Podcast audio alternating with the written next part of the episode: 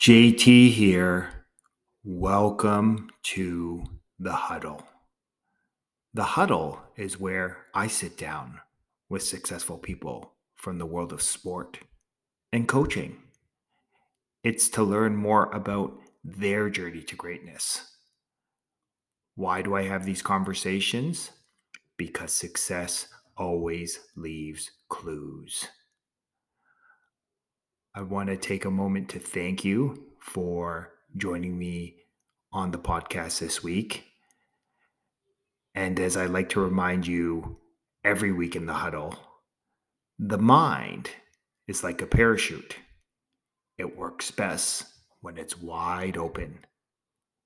So, my challenge to you is to go all in on this conversation, to remove any distractions and get laser focus on the here and the now. And I guarantee you, you will gain a valuable nugget of wisdom that will not only help you succeed in sport, but more importantly, in the game of life. Happy listening, everyone.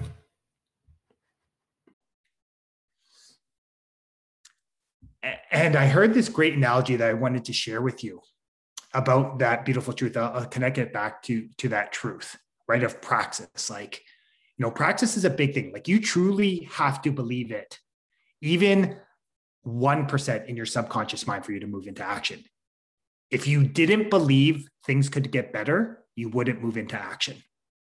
It just you wouldn't, right? And and unfortunately, we know that because how many people want better, but unfortunately don't do anything to change their circumstances, their conditions, or their results.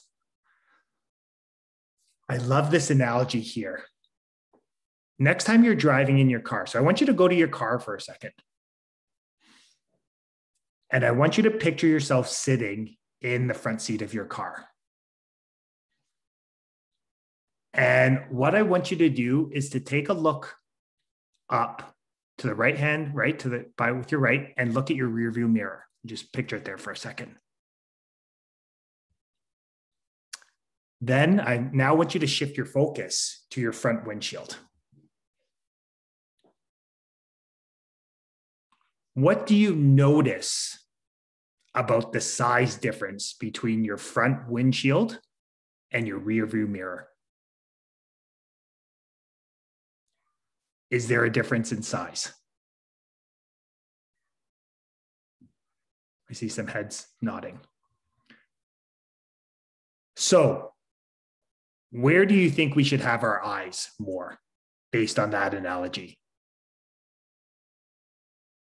On past thoughts and behaviors, or headed into the here and the now and where we're going?